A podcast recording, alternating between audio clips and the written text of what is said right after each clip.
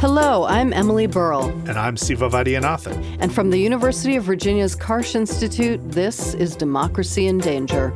We're turning our eyes to Poland today where a national election just took place. Election. It was the ruling Law and Justice. Yes, this has been a closely watched story, Siva. But it was the opposition Liberal coalition that appears headed for a majority in Parliament. For the past eight years, Poland's parliament has been controlled by the right wing nationalist Law and Justice Party, known by the Polish acronym PIS or PEACE, and led by a polarizing figure, Jarosław Kaczynski. blamed the country's low birth rate on women drinking too much alcohol.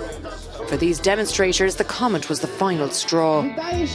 Under PIS, the government tightened controls on the media, stoked fears about immigration from Muslim countries, and supported tighter restrictions on abortion, which has been illegal in Poland since 1993. Yeah, and it's also been involved in a whole lot of shenanigans that echo the authoritarian creep that we have seen in other democracies around the world. We've seen it in Brazil, we've seen it in India, and of course, we saw it in nearby Hungary. And yet, on October 15th, Poles went to the polls in great numbers and they ousted the PIS. The turnout was astounding 73%. That's the largest turnout since elections returned to Poland in 1989. And to be clear, Law and Justice still got a plurality of the vote. They got about 37%. But that won't be enough for PIS to retain its grip on power. That's because two centrist and one left of center party say they will work together to form a coalition government. This uh, period of taking Poland uh, to the margins of Europe, of uh, breaking uh, rule of law, rules of democracy, uh, this is ending. Within the next few weeks, the current opposition will be forming the government. Leading that alliance is the Civic Coalition Party, which won just over 30% of the vote. Well, we've invited an expert to break down these results and give us a sense of the political atmosphere in Poland. On the line from Warsaw with us is Agnieszka Graff. She is a literature professor at the University of Warsaw. Her research looks at nationalism, feminist history, and gender. Agnieszka has written several books, including, most recently, Anti Gender Politics in the Populist Moment. Agnieszka, welcome to the show. Thank you. I'm glad to be with you. Agnieszka, let's start with the election results. When we contacted you to schedule this interview back before the vote had even taken place, you told our producers that if Law and Justice came out on top, it would be the end of democracy in Poland.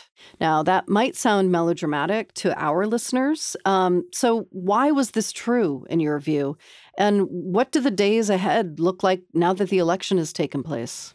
The big surprise of these elections is that uh, Konfederacja, which is the fascist party in Poland, uh, they were expected to be over 10%, and they ended up under 6 so even they admitted that it's a complete uh, flop, and it really gives us hope regarding not just the you know the future of politics, but also the state of society. But I think uh, there there is a lot of truth. Um, people's words who say, "Don't be too optimistic too fast. Let's wait till they give up power."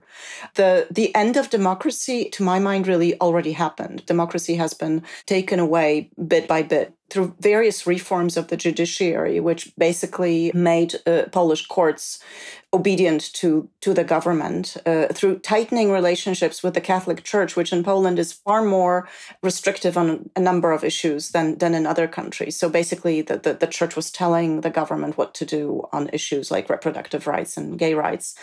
Um, also through taking over what used to be public media and Poland has huge areas where there is no other television available uh, to, to especially people in the countryside than um, public TV, and that has become a, basically a propaganda machine.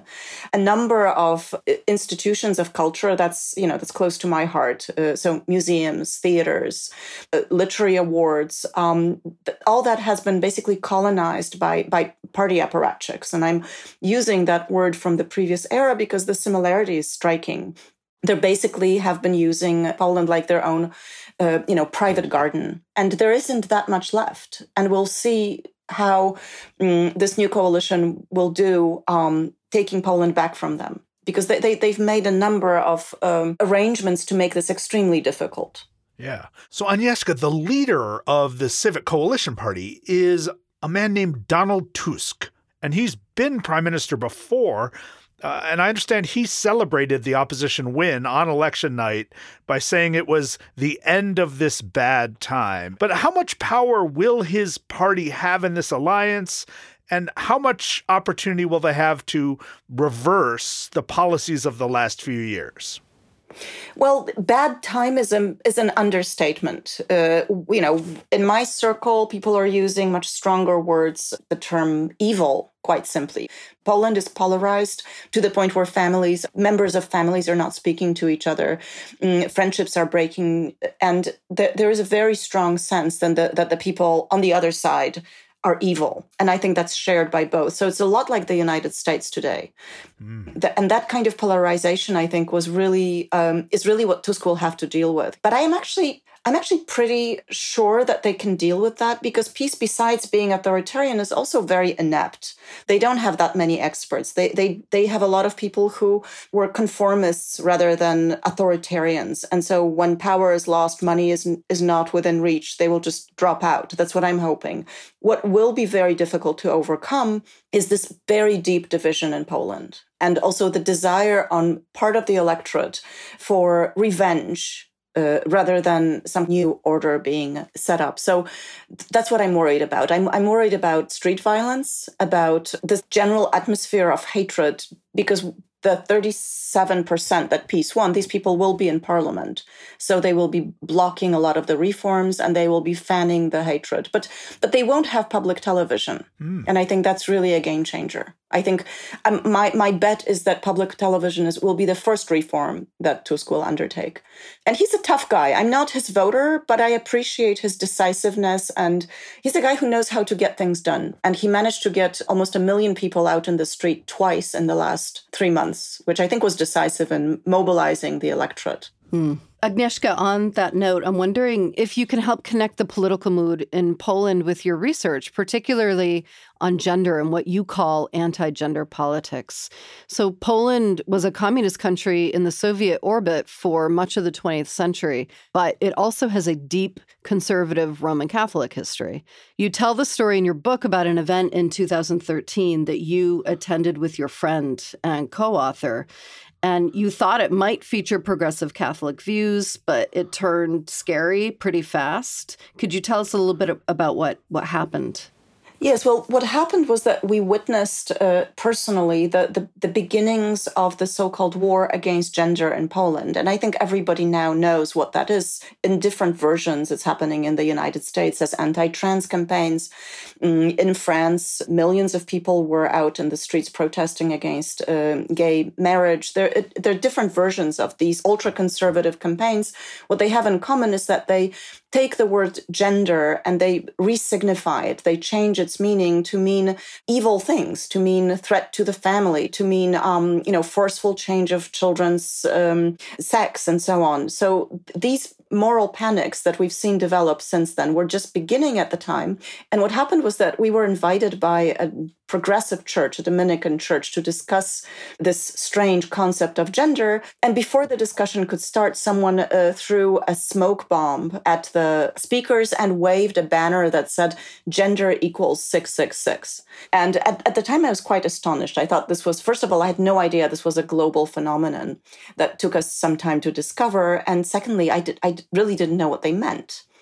And well, now we do, right? There, there is this association between women's rights as well as LGBTQ rights and a kind of demonic force that's supposed to destroy Western civilization. And, and this is a pretty widespread movement with origins in the United States. It didn't start in Poland. The World Congress of Families, which is one of the hubs of the anti gender movement, is an organization that was set up by a few American ultra conservative sociologists along with some Russian ones. So there's this interesting collaboration. There are also big groups that started in Spain and Brazil, and then there's tradition family property also a Brazilian one in origin. But what happened in the last decade is that these groups they're extremely well funded, in part by uh, American NGOs like the Heritage Foundation, but also through various shady channels from Russia and also from uh, ordinary citizens. They, they do have a huge following uh, worldwide. Uh, they're great at using the internet and they, they spark off these moral panics in different countries, especially countries where political change is happening. So these campaigns tend to coincide with electoral campaigns. The idea is basically if you want power in these countries, you, you want to associate your opponents with gender. There, there, are two aspects. One is that um, Kaczyński uh, went hand in hand with ultra conservative groups in Poland, Ordo Iuris being the most famous, mm, in sparking these moral panics, especially around LGBTQ rights. And so we had this outburst, I think this was in world media a lot, of uh, local governments in the southeast establishing themselves as LGBTQ free zones. So it, you know, from from from where I'm standing, it really seemed like you know a wave of fascism coming into Poland. Mm, and the other thing that was happening was uh, was tightening the already extremely severe abortion law in 2020 through the Polish equivalent of the Supreme Court, the so-called Constitutional Tribunal, which they had taken over in the meantime, banning abortion even in cases of fetal damage. And since then, we've had not only waves of protests, but we've also had deaths. Women have been dying in hospitals. Well, one of the things we've seen with proto fascist politics around the world, including in the United States, is this connection between sort of forced reproduction and resistance to new people coming into a country and changing the profile of the children in a society, right? So is there a ideological link in Poland between resistance to immigration and this desire to control women's reproductive lives? Of course, there is. And there was even evidence in Poland's streets for many weeks of that link. Mm, when the crisis on the Belarusian border started, activists, the left feminist activists who were helping um, these people survive in the forests on the border, were making these posters and signs uh, Where are the children from Michałów? And uh, Michałów was a small town where they had last been seen. And it was a campaign trying to evoke um, some kind of empathy on the Polish populace. Well, in response to that, one of those ultra conservative organizations did a huge poster campaign all around Poland, billboards with very blonde, blue eyed children, and the sign saying, And where are those children? Implying, why aren't we having more blue eyed children? Mm. And then that was accompanied by statistics of the uh, falling birth rates um, since the 1970s. So the implication is that, you know, the, the, the West is imposing on us the influx of, you know, brown people mostly men in the imaginary of the right. They, they don't like to admit that there are actually women and children among the refugees. And uh, at the same time, this is the, the narrative, they are encouraging our women, our Polish women, to have abortions and our uh, children to have sex change and become gay and whatever. So, so the connection is very direct. Right, right. So, could you discuss a bit about the protests we've seen in the streets against PIS that were leading up to the election. What sort of symbolism was used there? What sort of messages were used? Uh, very fascinated by the sort of contrasting rhetoric and symbols that we've seen in Poland. I would love to see if there are echoes elsewhere. Well, the, the last wave has been pretty tame and mainstream. And I think Tusk actually made an effort to create this hope that uh, we would get beyond polarization. Mm. Uh, but the earlier waves of protest, the 2016, 2017, 2020, especially in the, in the midst of um, the COVID pandemic, were extremely radical, and especially women's uh, marches, which were huge, um, had a lot of swear words used. The F word, which has a Polish equivalent that's quite, you know, uh, tasty to pronounce, was, was, was shouted a lot in the direction of PiS. Um, the symbolism included uh, a thunderbolt, this this lightning bolt that's supposed to signify women's power, women's anger, but also you know the the approaching storm which will wipe out PiS. So there was a kind of revolutionary fervor accompanying a lot of these demonstrations, and I think it has changed a lot of people's minds about the, the, the law and justice government. But until recently, there was very little hope of winning elections. And so we, I like to think that without those demonstrations, without those mobilizations, we wouldn't have won the elections. And that's actually what mm-hmm. separates us from Hungary. Hungarians are, you know, are notoriously depressed. That's at least their reputation in the region, right? Like this, the country with the highest suicide rate. And the, they have this sense, well, you know, it happened to us. There's nothing we can undo. And their opposition was, was much more passive than ours. And in Poland, there's, uh, you know, there were, there, there were constant fights on the opposition. There was a huge debate on whether the opposition would be capable of putting together a one list, turning Poland into a, a two party system. That didn't happen. And I think that's actually best that it didn't happen. But uh, you know, we ha- I have fights within my family, you know, about who is the traitor and why didn't we have this common list. One of the things we've been doing a lot is complaining that young people are not participating, and you know, they the, the turnout among the young was bigger statistically than among the the, the aged. That's great. Um, one of the things that you were describing to us, Agnieszka, is this kind of pro natalist white nationalism that has taken hold in a lot of contexts. It also reminds me a lot of what we saw in the late 19th century in North America and in parts of Europe. And it's um, an anti democratic force that's difficult to, to fight. But one of the things that you've noted in your own research is that public display, creativity, grassroots art, and activism has played a really important role in speaking back to these sources of power. We've been talking a lot this season about art and democracy. You've written quite a lot about the role of, of feminist art in Poland's pro democracy movements, particularly the Black feminism movement, as it's called in Poland, um, and the reproductive rights campaigns. How has the work of advocates manifested in art galleries, in music, in theater, in public art? And why do you see this as important to Poland's future?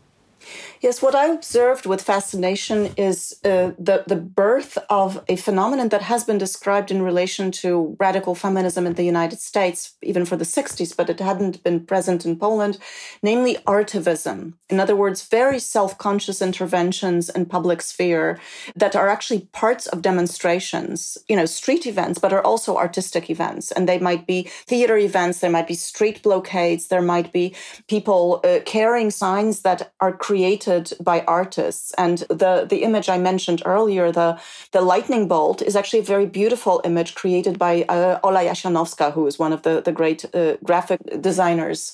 And there were, uh, there were uh, huge waves of images spilling through the internet. I actually have one on my wall that says women strike with the sign uh, wypierdalać, which means get the fuck out. And there were all sorts of stars. Jodie Foster was on one, and they were all over the streets. They were also on banners. So it's hard hard to, to draw the line between art and activism in these events. There were also songs that worked that way that would be played from loudspeakers during demonstrations. And there were a number of theater plays that were extremely radical, especially regarding their attacks on, uh, on the Catholic Church.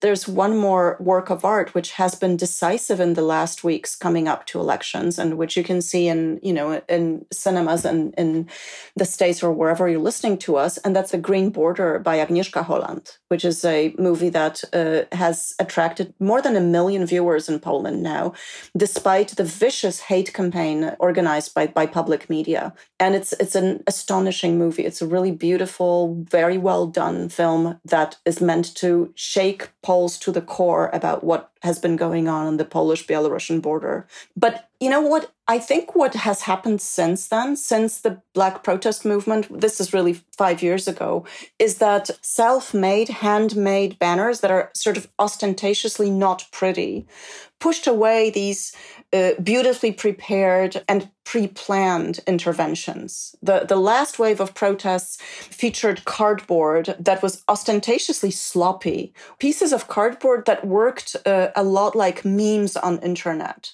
with really weird signs. Signs like, stop torturing us, I have no more cardboard left at home and haphazardly made and photographed a lot and circulating uh, through through social media campaigns. So, do you see? Um, is there a generational difference among there feminists, is. Uh, and where and how does that play out in terms of the aesthetics of of generational activism around um, women's rights and around feminist issues? I think there is a huge uh, uh, gap uh, between the generation that went to the 2016 uh, marches, which were multi generational, and I would say that my generation was the dominant one.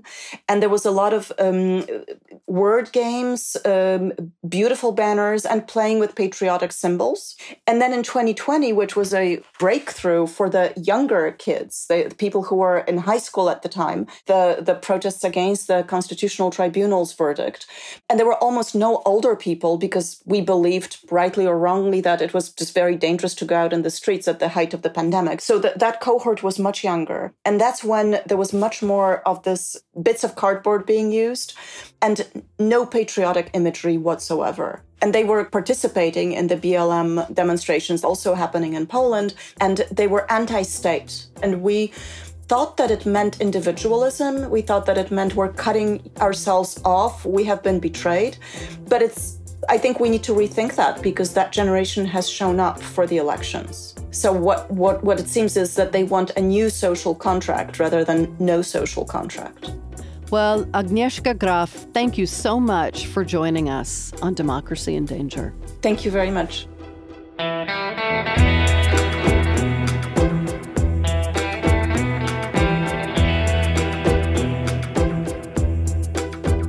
Agnieszka Graff is a professor of literature at the University of Warsaw and an expert on feminist history, gender studies, and nationalism. Her work has appeared in Signs, Eastern European Politics and Societies, and Public Culture, among other journals. She's the author, with Elżbieta Korolczuk, of anti gender politics in the populist moment.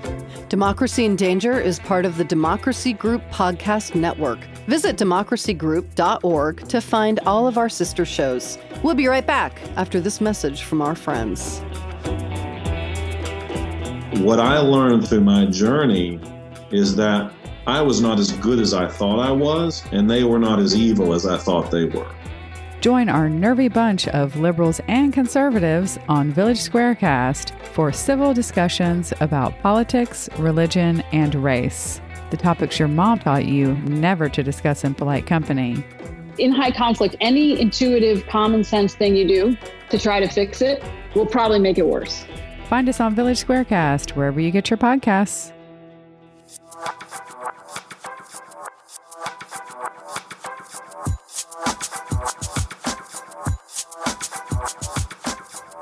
Emily, Agnieszka made a really strong argument that the the status of women, the uh, the ability for women to control their reproductive rights, is crucial to defending democracy. These international, these these transnational threats to democracy so often appeal to this like this deep visceral cultural fear of women actually being able to have autonomy.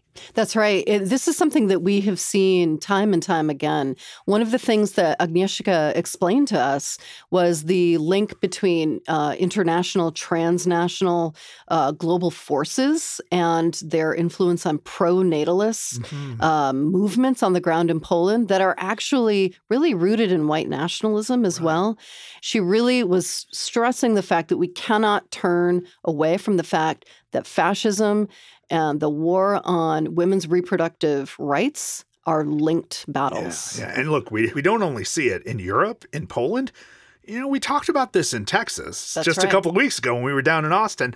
And, you know, I mean, we see a lot of the same themes playing out in Texas, playing out in Florida, playing out in Wisconsin, right? This is this is not just a European thing and it's as if so many of these forces are reading the same books or or being inspired by the same websites or memes and and this this great replacement fear but you know there seems to be no limit to the spread and these anxieties are very linked to xenophobia and the fear of immigrants coming and, and changing the nature of a society.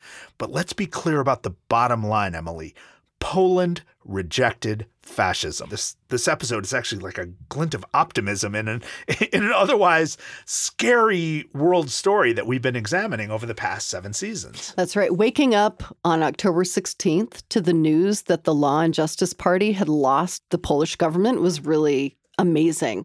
You know, a few days ago, we were reading op eds in outlets like the New York Times, making it clear that it was really anybody's guess how this was going to turn out. And so we'll be looking at Poland to see how this coalition government takes hold, how it coalesces mm-hmm. uh, around certain issues. And uh, where it seems people have the most hope uh, will be in loosening the executive branch's grip on yeah. the judiciary, yeah. which is a cornerstone wow, of democratic familiar. principle. exactly, uh, and also the um, the executive's control over the media. Mm. That's been a really big issue in Poland. So, looking at a free press and looking at a, a, a less encumbered judiciary, um, we'll see what things look like for Poland.